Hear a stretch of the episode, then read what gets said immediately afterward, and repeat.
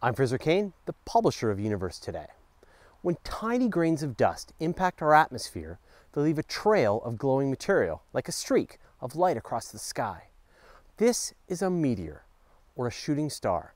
And on any night, you can go outside, watch the sky, and be guaranteed to see one. Individual meteors start as meteoroids, pieces of rock smaller than a pebble flying around the solar system. Even though they're tiny, these objects can be moving at tens of thousands of kilometers per hour. When they hit Earth's atmosphere, they release tremendous amounts of energy, burning up above an altitude of 50 kilometers. As they disintegrate, they leave a trail of superheated gas and rocky sparks, which last for a moment in the sky and then cool down and disappear from view. Throughout the year, there are several meteor showers when the number of meteors streaking through the sky increases dramatically. This happens when the Earth passes through the trail of dust left by a comet or asteroid. Meteor showers are when the night sky puts on a special show, and it's a time to gather your friends and family together and enjoy the spectacle. Some showers produce only a trickle of objects, while others, like the famous Perseid meteor shower, can dependably bring dozens of meteors each hour. If the trail is dense enough, we can get what's called a meteor storm. The most powerful meteor storm in history truly made it look like the sky was falling.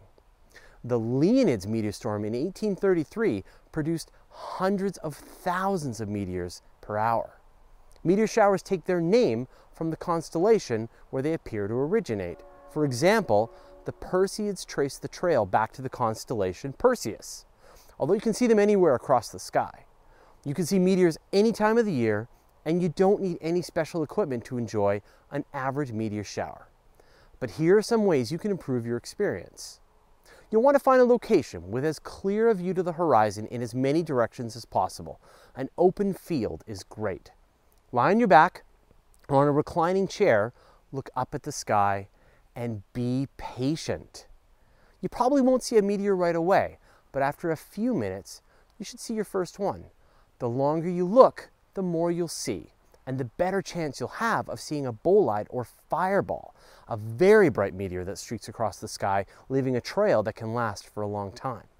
You can see meteors any time that it's dark, but the most impressive ones happen in the early morning when your location on Earth is plowing directly into space dust. You'll also want the darkest skies you can get, far away from city light pollution and many hours after the sun has gone down. Enjoy the early evening meteors, but then set your alarm and get up around 4 in the morning to see the real sky show. If I could only see one meteor shower every year, it would have to be the Perseids. These come when the Earth passes through the tail of Comet Swift-Tuttle and peak around August 12th every year. It's not always the most active shower, but it's warm outside in the Northern Hemisphere, and this is a fun activity to do with your friends and family. Now get outside and enjoy a meteor shower. Thanks for watching.